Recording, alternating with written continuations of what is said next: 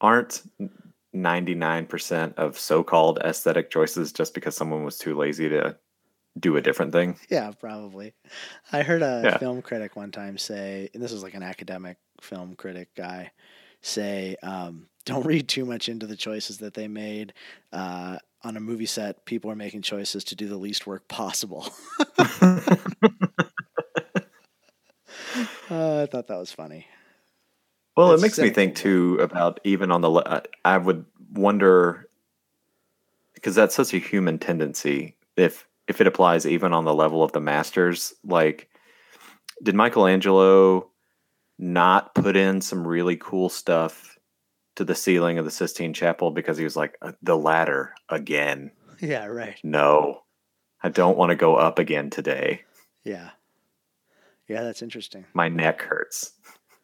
Yeah, probably. So God will look fifty percent as cool. yeah, because it was an extremely difficult task.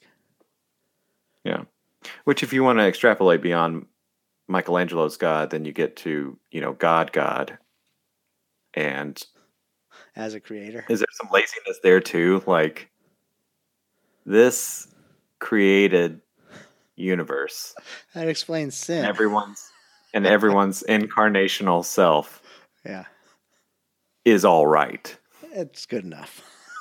because I needed a day. I'll work on it later.